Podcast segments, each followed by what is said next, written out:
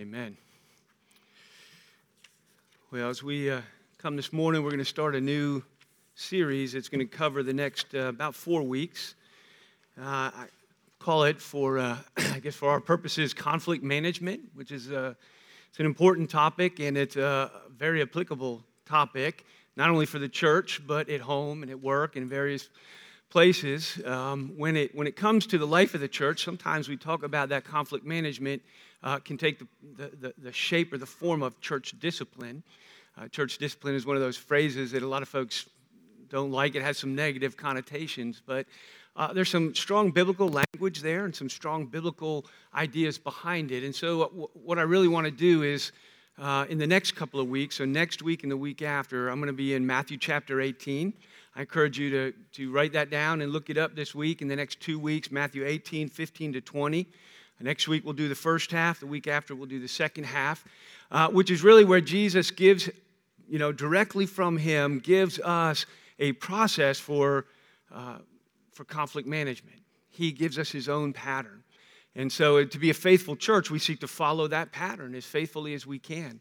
Uh, and you'll see as you read it and as we talk next week that 95% of the job is yours. Um, uh, but there is a piece of it at the end, you'll see in the end of Matthew 18, where it says to tell the church, um, which we believe is the church leadership, and the leadership may have to get involved. And so we're going to talk today about church leadership, so that as we go through those and get to that stage, we've got the context of this morning to understand what that means, and we'll talk uh, more of that. And then uh, on the last sermon, we're going to talk about forgiveness, uh, because at the heart of conflict management is forgiveness, the gospel, and its application in our hearts and in our lives and in our relationships. Uh, but for this morning, we're going to talk about biblical elders in Acts chapter 20. I'm going to read 17, then 28 to 31.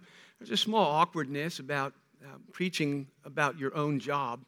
Um, you know, I'm one of those elders. And so there's a little awkwardness there. But on the other hand, I would just encourage you to do this as we spend time in the scripture is to hear what God is saying in the text, right? Hear what God is saying uh, in, in His Word. And in the end, that's what I would want you to come away with from any sermon.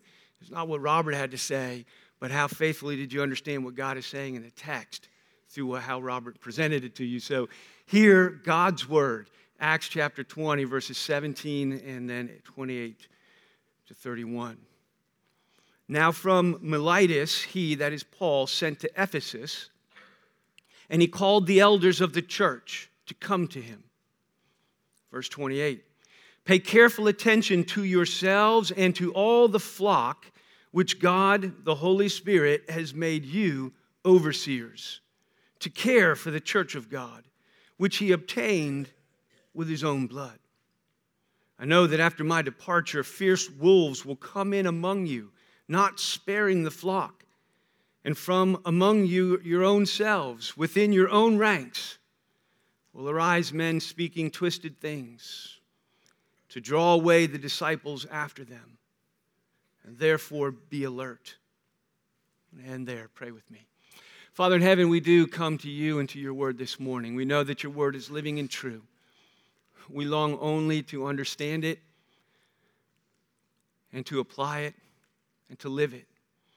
We pray that even as we gather more information and learn some things this morning, that you would take us past our learning, that you would shape our hearts and our minds and our lives and our obedience around the shape of your word, that we would live what you say and bring honor and glory to you in the way that we do it. In the name of Jesus, we pray. Amen. I want to start with just a question of what is God doing in the world and how is he doing it? And that's a big question. What is God doing in the world? And then how is he doing it? And I think that there's both a cosmic answer to that question. There's, you know, a big thing that God is doing in the world, but there's also a very local answer to that question of what God is doing. Cosmically, he is bringing glory to himself as he reconciles all things to himself in Christ Jesus. God was in Christ, reconciling the world to himself. And on this big cosmic level, that's what God is doing. He's got this grand mission that he is accomplishing. But as we get down to the local question of how is he doing it, and the answer becomes he's doing it through the gospel, that is preached by his people. He's doing it through the gospel by gathering a people to himself. A people that he will be their God and we would be his people. Right? And that's from the earliest pages of the Old Testament, what God has said he is doing. He's gathering a people out of the world, and he will be their God, and they will be his people. And we are the local expression of that, his church. So, starting in the earliest pages of the Old Testament, we see God gathering a people. He assembles Israel, he calls them out of the world, and he he uh, assembles them together and he takes them and places them in a land and he sets over them elders. Right? Numbers chapter 11, verses 16 to 17. And, and if, you, if you, I don't know if you have Bible program or you go online and you can do Bible searches or programs online and search the word elder, you'll find that hundreds of them are all in the Old Testament, where the elders are placed over God's assembled people. And so we read this from, from Numbers 11. The Lord said to Moses, Moses is the leader that he had called to lead his people, and it was too much for Moses to lead all those people. So he says to Moses, Gather to me 70 of the men of the elders of Israel, whom you know to be elders of the people and officers over them. Right? And so the elders, not everyone who was elderly was an officer over them, but among the, the, the, the, those who had lived a little while, among those who had experience and wisdom, there were those who had this office, officers over them, elders of the people, and officers over them. He said, Take some of those who are over the tribes and towns of Israel, the elders, and gather them, and I will take some of the spirit that is on you, and I will put it on them, and they will bear the burden of the people with you. The role of the elder, Moses being, you know, as a leader and the elders gathered, is to bear the burden of the people so that they, that you, Moses, would not bear it yourself. And so Israel is set apart as God's people. He gathers them together, sets them apart, and he ordains an office of elder over them to lead them. The word church here is a little bit unhelpful. Because I would say he ordains the elder and he puts them over the church, even in the Old Testament. The word church, I've told you this before, but I, t- I say it all the time. When you get to the word church, it's really unhelpful because the word church does not actually translate the Greek, right? Most of the words here that we're reading, it's giving you an English equivalent of what's there in the Greek. But this word church is not, uh, it doesn't have much meaning for us in the English, does it? I mean, I think it comes from Scottish Kirk and goes back and doesn't really translate the word. There's a word here and going to the Greek sometimes can be only this much helpful, but you should know a few Greek words, a handful, you know, that, that, that have some meaning and give some richness to your reading. And one of those words I think you should know, if you don't already, is ecclesia, right? E K K, as it is in the Greek, E K K L E S I A. The ecclesia, the ecclesia. It's the word that's underneath the word church here. And it literally translates what the word means in, in the context of the Greek. They wouldn't have known church what that meant, even as we really don't either. They would understand it as the word assembly or the gathering. And from Old Testament times through the New, that the assembly of God, and that's how it became technically to be, not just any assembly, but the assembly of God's people, the assembly of a believing people, the assembly of those whom God is gathering. So the ecclesia of God's people in both the New and the Old Testament. And so God gathers a people, an ecclesia, a church, and he sets elders over them. And this is not new in the New Testament. Sometimes we think all this stuff just kind of shows up, but this is just a continuation of the pattern that God had used for thousands of years of gathering a people and setting elders over them. The focus of God's kingdom on earth is the, the locus and focus of his work is in and through the ecclesia. It was in the Old Testament, it is in the New Testament, the church. The church looms large in the purposes of God. You could make the argument that the entire purpose of all of creation and why it ever was made, in all of from the farthest reaches of the, of the stars to the, the, the profundity and complexity and the beauty of the earth and the meaning and the purpose of all of it, is you, the church because everything else is going to pass away and be renewed. But one thing that is going to come through creation that he assembles from one end and takes out the other end that will inhabit the new heavens and the new earth is you, the church. The ecclesia, the people that will be his people, and he will be their God. And that's what he is doing. And that is when all passes away, is what will remain, is what he has created in us. The focus and locus of his work on the earth is in and through this ecclesia. The church is described in the scripture as a family, as a body, and as, as in this text, a flock. Right? A flock is a gathered group of sheep. It's not a flock if there's one in that town and one over there and one over there. It's only a flock when they're, they're together, right? The, the collected, gathered sheep make a flock. A flock belongs to a particular owner. Every metaphor that the Bible uses about the ecclesia, family and body and flock, and however you want to take it, all of them make clear that when God saves us, right, He makes us part of something much bigger than ourselves. Right? And in America, in our sort of uh, period in history, we have very individualized our faith um, and very isolated in some ways our faith. When, when God's understanding of what he's doing, at least as I understand it from the scriptures, that what God is doing is very corporate. It is, it is ecclesial. It, it, is, it is the ecclesia, the church, that he is gathering and forming and using as an outpost on earth of the kingdom that he is bringing. And while God is establishing a worldwide kingdom, and we see that, He is gathering people from every nation, tribe, language, and tongue. We see Him gathering a nation, a worldwide kingdom, but we also see that wherever they are in the world, in the wide world, they assemble. And they assemble as a flock. Called out of the world, whatever town or community they're in, they find themselves united to Christ, and so they find themselves united together in a body gathering, worshiping uh, with a structure and a leadership. Greg Gilbert says it this way the local church plays a unique and vital role in God's work of redemption because it is the embassy of the kingdom of heaven in this dark and fallen world. In other words, the local church was created by King Jesus himself. It was commissioned to do a particular thing in the world. It's chartered with authority to speak in his name. And that's what Jesus meant when he said, I'm giving you the keys of the kingdom. We'll hit that. That's in Matthew 18 at the end of that section I just talked about. Most of the letters in the New Testament are written to the local church.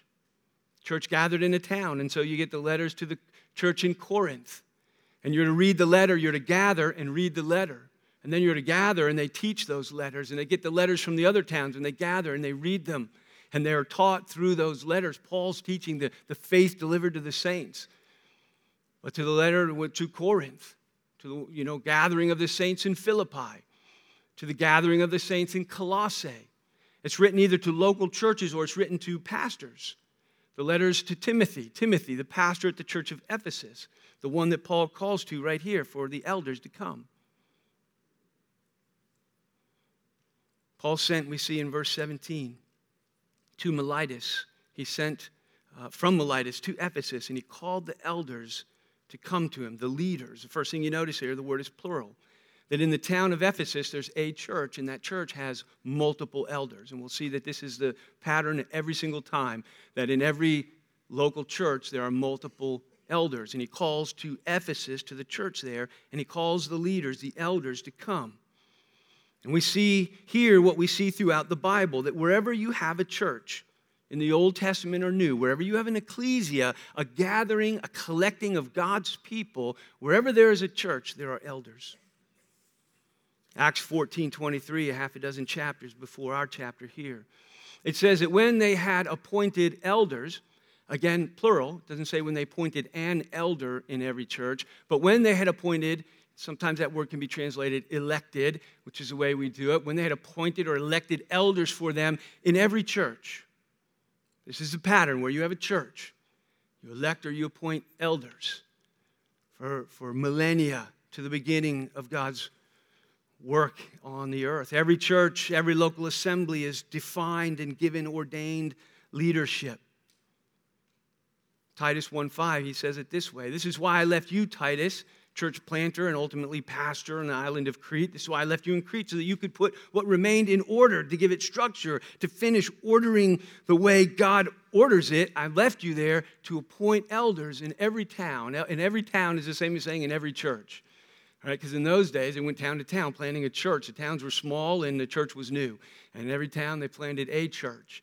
So, uh, you know, I know Chattanooga has more churches per capita than any other city in the, in the planet, um, but it was not always so. Once upon a time, the towns were small, and the, and, and, the, and the initial work of gathering a church was small. So, this is why I left you to put in order to appoint elders in every town. The Old Testament pattern, every tribe, every town, every synagogue had its elders. Now, in 28, then, and this is the core verse I want us to unpack is, is rich with information and understanding God's intention. In verse 28, Paul says, and, and you understand from 17, he calls the elders to him, and the rest of this chapter is Paul instructing the elders and then praying for them. And he, and he calls the elders here. Paul is on his way uh, from Europe back to Jerusalem. The Holy Spirit has made it clear to him that he's going to suffer. It's not going to go well for them, him in Jerusalem, and so he knows that this may be the end of him. So on his way back to Jerusalem, he stops on the coast of Turkey, of Asia Minor, in the city of Miletus, and he calls, sends somebody inland to the, to the town of Ephesus and asks the elders to come and meet him. So he can have one last powwow before he goes and may never see him again. This is a church, Ephesus, that Paul planted and spent years, uh, some say two or three years, there discipling, preparing, and raising up elders who would be prepared to lead. And so as he comes, these are men he discipled and left and pointed over the church. And he calls them to himself. And he says, Pay careful attention to yourselves and to all the flock in which the Holy Spirit has made you an overseer to care for the church of God which he has obtained with his own blood. Right? Paul uses the biblical imagery of shepherding, right? When he calls them a flock, you know, you're just to pay careful attention to all the flock, right? That's what a shepherd does.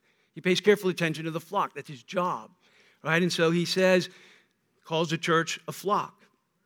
And we should not miss that this also is powerful and pervasive Old Testament imagery. This is not new in the New Testament. In the Old Testament, Israel was considered God's flock.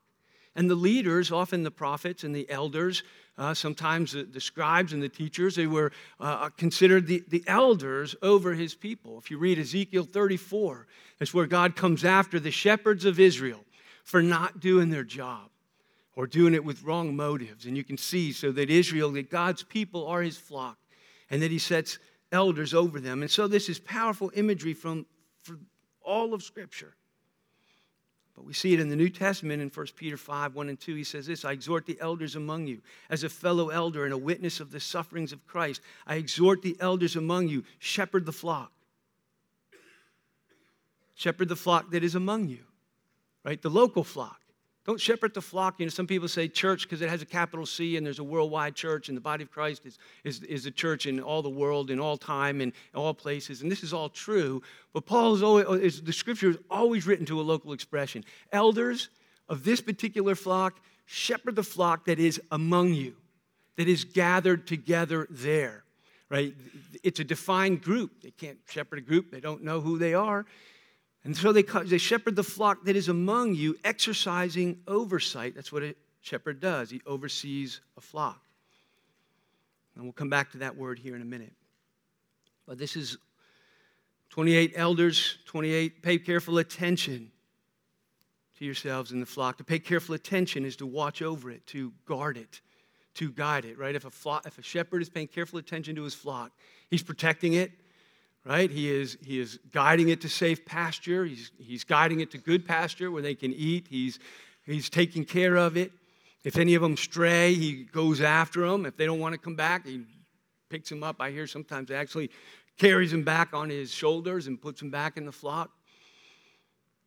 Shepherds are keepers of sheep. They lead and protect and feed and pursue God's flock. And the Bible tells us in so many ways, Old Testament and New, that this is the role of an elder. Verses 29 and 30, and we see, he says, I know that after my departure, fierce wolves will come in among the flock, not sparing the flock. From among your own selves will arise men or women speaking twisted things. And you have to protect the flock from these folks, the ones who will speak twisted things in their midst. And so, this is part of the elder's job in exercising oversight in, in, in these false te- teachers or these who would speak twisted things among. This is one of the reasons I know it, I don't know if you've ever been a small group leader or part of a men's or women's ministry. And uh, the, the session, you always have to get your material and your teachers approved by the session. Some people find that annoying you know, or it's a layer of bureaucracy, you know, we got to get it approved and that kind of thing. And I would say it's, it's right here that, that there, there are wolves that come among, and, and, and the job of the elders, the pastor, is to protect the flock from, from false teaching and from false teachers or the stuff they may use. And so, how can, the, how can the session do that? How can we as elders do that if we don't know who's teaching and being appointed to teach and where they're coming from or what they might say or what material they may be using? And so, in some small group or Sunday school class, who knows what they're teaching them? And wolves do come in and they do teach things that we would say, we, our job in protecting the flock, and that's where we would ask you for, for patience in that, is that our job is to, to protect so that the truth in God's word remains pure in our midst. Notice the structure of the church is God's idea that God creates the church and God creates and installs the elders in the church right? He says, You pay careful attention to the flock that is among you, the flock that He, God Himself, has gathered, in which the Holy Spirit has made you overseers. The Holy Spirit has appointed you and installed you as elders. God installed the elders. It was God's purpose that they should have elders, and the Holy Spirit Himself was in the process of establishing and installing elders for His church. God created the office of elder and the Holy Spirit puts you in the office. And God provides then and these ordained elders and shepherds to care for his flock because he loves his church. And so he provides for his church. And what brings home the profound significance of all this is he not only created the office of elder, but he created and gathered the church. He says he's made you overseers to care for the church of God, the ecclesia, the gathering of God's people, which he obtained with his own blood. All those who have come under the blood of Christ, the mercy and forgiveness that is his, in, in, a, in a local place, he gathers together. Shepherds know their sheep and their sheep know them, and they follow their shepherds who care for them. This is God's design. It's, what he, it's how He's doing what He's doing in the world. I know it's a grand scheme that He's redeeming all things to Himself in Christ. But we see as He works it out, He works it out first in your life, in bringing you to Christ, the blood bought folks, and connecting you to something bigger than yourself, drawing a people and assembling them together in an ecclesia of God, a believing community over which He gives structure and leadership. And it is through the church then that the kingdom is preached and the, the, the, the poor are helped and the, the needy, and then the way that the church then functions in its united resources in being a, an agent and a mission of the kingdom of God in the midst of a broken world. Now, let me just touch for a moment on the word overseer. Well, let me just notice and to say that this is, as I say, this is what God is doing. That's why Jesus said, I will build my ecclesia, my, my assembly of a believing people. I will create a believing people for myself. I will build my ecclesia, and the gates of hell will not stand against it. It's what he's doing. It's why I became a pastor. I told anybody for probably a decade who would listen between high school and, and the other side of college that I will never, ever be a pastor.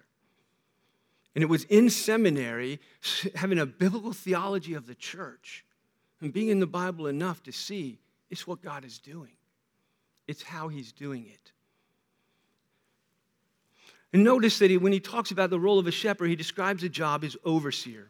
He says that pay careful attention to the flock in which the Holy Spirit has made you overseers. Right? He calls the elders to himself and he tells them to Watch over the flock because the Holy Spirit has made you elders, overseers. This is important. We'll talk about church government. Um, because the Greek word here, I'm going to give you one more, two Greek words today. Underneath the overseer there is the word episkopos. And you might recognize it from the word, you got one of the denominations is Episcopalian. It comes from episkopos. So uh, Episcopalians, or the Episcopal Church, are those who are governed by overseers. Now, the first thing we just want you need to know that that word literally means to oversee. It means to watch over. It means to provide oversight. And so, in that sense, uh, to govern or to rule, like the shepherd rules the flock. No, stay here. No, stay here. No, we're going this way. You know, I, I feed you, I protect you. You know, there, it's to provide, literally to provide oversight. But some translate that word overseer as bishop, and they think that it describes a separate office. And so, for those who think that overseers is different office, who oversees elders, so now, for those who go this route, Episcopalians, a hierarchical form of government, Roman Catholics, Episcopalians, they think, they think the overseer is over the elder. So you had elders and overseers, and they're separate. Clear from this text, another one we'll look at, is that elders and overseers are the same people. He called the elders, and he said, The Holy Spirit has made you overseers.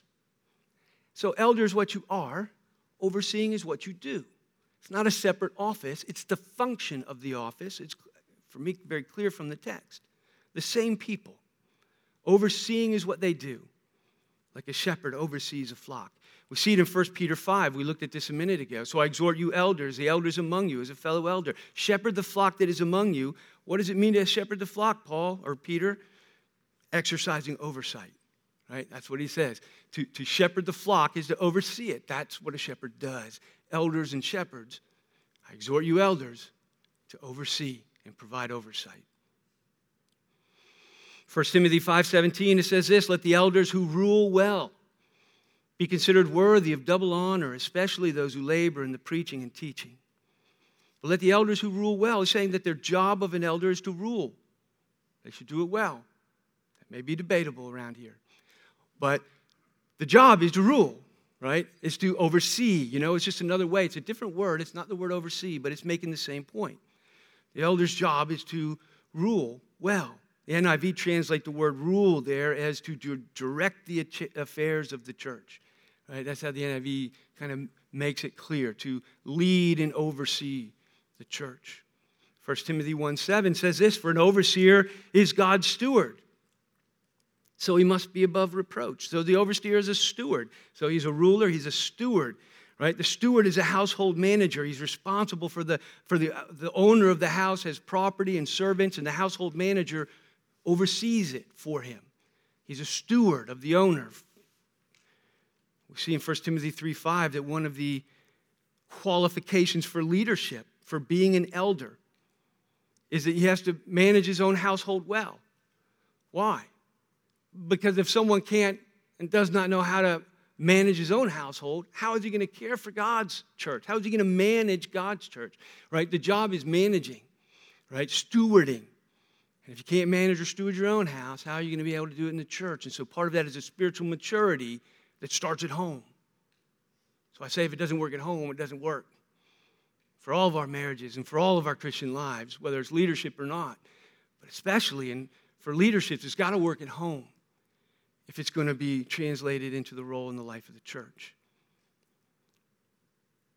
Elders are shepherds, overseers who oversee, stewards, managers of God's household, the local flock that is among you. As God has structured it for literally now 4,000 years. Let me just throw at you a handful of applications. Well, a handful. First, if you're here today and you've not put your faith in the Lord Jesus? Can you not see that God is doing something bigger than you? That He is doing something big in the world, bigger than all of us. Jesus is building His church, He is gathering a people, a people to be with Him forever in a new heavens and a new earth. And the way into the people, the way into the ecclesia, is by putting your faith and your trust in the Lord Jesus, giving your life to Him you've never done that, I encourage you to do so and to tell an elder, to tell one of us that you've done so. But second, let me say this as we apply this that the whole Bible, as I've tried to show very quickly, the whole Bible stands as a challenge against the modern, particularly American mindset that takes the gathering of the church lightly.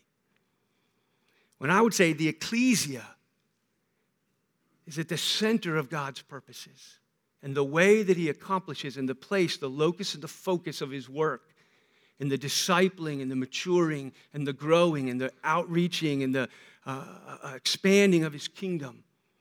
is in and through the church, I'm often asked, and this is such an American, modern American question Can someone be a Christian and not go to church?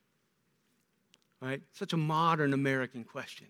Can I, can I have it and can I do it or whatever, but, but not have to be, you know, be a part or serve or give or you know i don't need to tithe i don't need to use my gifts i don't need to be a part of the mission i don't need to be you know can i just can it just be me and jesus? Can i can i be a christian and have no part of what of the ecclesia? The short answer i'll give to that is like technically yes. But the longer answer is you cannot be a healthy growing obedient christian disconnected from the ecclesia having separated yourself out from what God is doing in the world so clearly from time immemorial. Hebrews 10 24 and 5, we know says, Let us consider. Right, and the word consider there means to think about it. Right? He says, Let us consider. Let's think about this. Let's think about how to stir one another up to loving good deeds.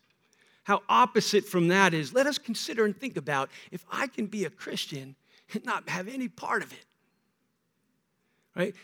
Let us consider how to, lo- to love each other and to stir one another up, not neglecting to meet together, as some are in the habit, but rather encouraging. You see, negatively, he says, don't, don't not be part of the ecclesia. Don't not gather together like some are doing, especially in our day. And I guess it started a long time ago. He says, but positively, you should actually be thinking the absolute opposite of that of how can I love this group of people and encourage you and stir you up one another together as God's assembled and called out people. Third application then is this understand the abiding significance of the office of elder. It's an ancient Old Testament office that continues into the New Testament and to see that this is how God has been at work in the world, organizing and gathering his people for millennia. Fourth, take seriously then your role in nominating and electing officers. And you're going to see this as we are about to send out a letter in the next couple of weeks. And we ask for your nominations for the office of, of deacon and elder. Um, and we, we covet your participation in that. And, and part of that is that you have to pay attention in the life of the church, in your small groups, and home fellowship groups, and Sunday school classes, and wherever else you're in, in relationship with people. Pay attention to see what men God may be gifting and calling to serve in the life of the church. And then to help us out there as you see them in the nitty gritty of the church life, who you think God may have prepared or be preparing for that office so that they can be nominated and elected. But to take seriously your role and give us some nominations. Fifth, submit to the government and discipline of the church. Most of you recognize that as a vow you took. You promised to submit to the government and discipline of the church. And I know that's strong language. If you went through the new members class, we unpack that and we try to do that to you have a good understanding of what that means. But what it means is God has structured, has called the church, structured the church, and placed leadership over it. And for 500 years, at least since the Reformation, this vow has been taken by Protestant and Reformed Christians. This vow to submit, recognizing that God is doing something bigger than me. And I know this kind of language scares people. The idea that authority and submitting can have a bad name, it can be abused, has been abused. But while that is true and there are dangers there, and this is why we go to next week and the week after, and how do we handle that brokenness or those failures in the life of the church, because there's a right way to handle them and a wrong way to handle them, and to look at how we're supposed to be handling that brokenness. But God says things like this in Hebrews 13 Obey your leaders and submit to them, because they're keeping watch like a shepherd over your souls, as those who will have to give an account to who? To God. They're his under shepherds, steward of his house, his blood bought people. So obey and submit to your leaders They're keeping watch over your souls. They're going to give an account to God. Let them do this then with joy and not with groaning. Don't make it miserable for them. That would not be an advantage either to them or to you. It's not good for anybody in the health and the life of the church. We will not agree on everything. You will not agree or like everything the elders do or decide. But that's part of what it means to, submit, doesn't it? If you agree in that kind of stuff, you know, there's no, no room for it. But unless there's heresy or something, you know, there's a call, there's a relationship that God has established. And there's elders here. That's why you need to nominate them and elect them as the men that you see God at work in and called to lead us. Finally, I would say this join the church, take membership seriously because God is gathering his people in local assemblies. When I look at that verse in Hebrews 13, if you could put that back up again. In order for you, he says, obey and submit to your leaders. Now, how do you know who your leaders are? Right? As we gather, church people come in and out. There are, you know, somewhere along the line, you have to decide who your leaders are. That the elders that God has put over this assembly, are they your leaders or not? And if they are, then that's, in a sense, a defined relationship, one that we both should be aware of. If you've decided we are your leaders, I'd like to know that. Right? Because why? Because my job then is to keep watch over your soul as someone who has to give an account to his God for how he did it. And so, how can I keep watch over people if I don't even know if they're part of my flock? And so, there is this definition here that you'll see as we do in the next in, in church discipline and talking about that. But, but there's a relationship here. They're your leaders and it's their flock, so much so they're accountable to God for it. And so we should have some, some sense that we've entered that relationship. And so we call it church membership. Uh, strictly speaking, you see it in the Bible? No, but yes. The bigger the church gets, the more structured it may have to be. Let me close with this God loves his blood bought church with such an undying and dying love that he provides for it. He gave his son, he poured out his Holy Spirit, but he also gathers it together and creates a family and a flock and a body, and, and he provides leadership because he loves his church. It's what he's doing, it's how he's done it, it's how he's still doing it. Jesus is building his church in local assemblies, and the Holy Spirit is installing elders. It's what God is doing in the world in and through his church. Pray with me. Father in heaven, we thank you for your blood bought church. We thank you that when you save us, you don't leave us alone, but you actually make us part of something bigger than ourselves. You not only connect us to Jesus, but to the church and to the ecclesia. Father, we thank you for your church and for the elders. I know the elders here, Father. I know the blood, sweat, and tears that they quite literally pour into watching over your flock. Father, I pray that you would work among us such that we would love one another, that we would manage our conflict in a way that is godly, biblical, and brings honor to glory to you and health and peace to your church. We pray that you would be at work in the midst of us all, that we would bow the knee to King Jesus and to your word and what you're saying to us here. For we ask it in Jesus' name. Amen.